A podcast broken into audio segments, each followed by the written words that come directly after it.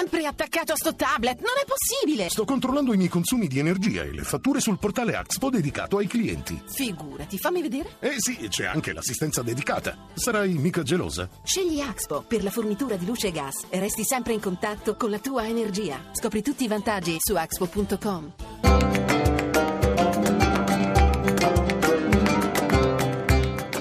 Dialogo con l'Islam. Bentornati all'ascolto di Dialogo con l'Islam da Riccardo Cristiano. Come era ovvio immaginare, questi giorni sono stati segnati dalle polemiche seguite alle affermazioni di Papa Francesco in merito al genocidio degli armeni, primo genocidio del Novecento. Ne parliamo con il professor Massimo Campanini, studioso di paesi islamici. Professor Campanini, in una recente intervista il Catholicos armeno Aram I, ha detto che sarebbe importante che la Turchia decidesse di fare i conti con la propria storia perché questo faciliterebbe una riconciliazione con il popolo armeno che non fu perseguitato in quanto cristiano, ma per via del progetto ispirato dall'ideologia panturca, e cioè gli armeni erano l'ostacolo più grande per realizzare un progetto tutto centrato sull'affermazione nazionalista della etnicità turca. Io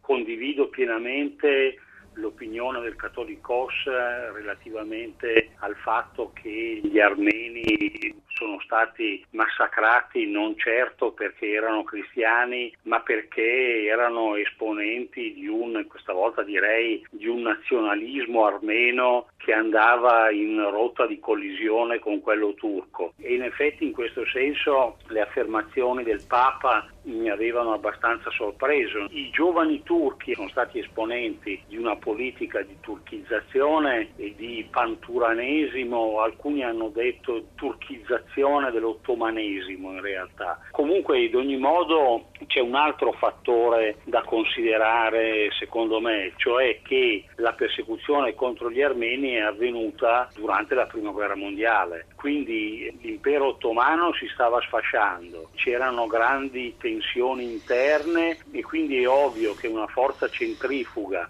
come era potenzialmente quella degli armeni, eh, evidentemente era malvista dai turchi. Quindi i due elementi si sposano contemporaneamente, da una parte il nazionalismo turco o addirittura panturco, dall'altra il tentativo degli armeni di raggiungere l'indipendenza in una circostanza molto particolare come quella della prima guerra mondiale in cui l'impero ottomano, come si stava dicendo, si stava sfasciando. Per quanto riguarda l'osservazione della necessità di fare i conti con la propria storia, certamente è chiaro che se qualcuno ammette quelle che sono state le proprie colpe, come hanno fatto per esempio i tedeschi relativamente alla Shoah, è chiaro che la coscienza personale dei popoli ne viene migliorata ed è chiaro che i rapporti internazionali possono altrettanto migliorarsi. C'è però il fatto che per tradizione, per eredità dall'epoca dei giovani turchi e poi ancora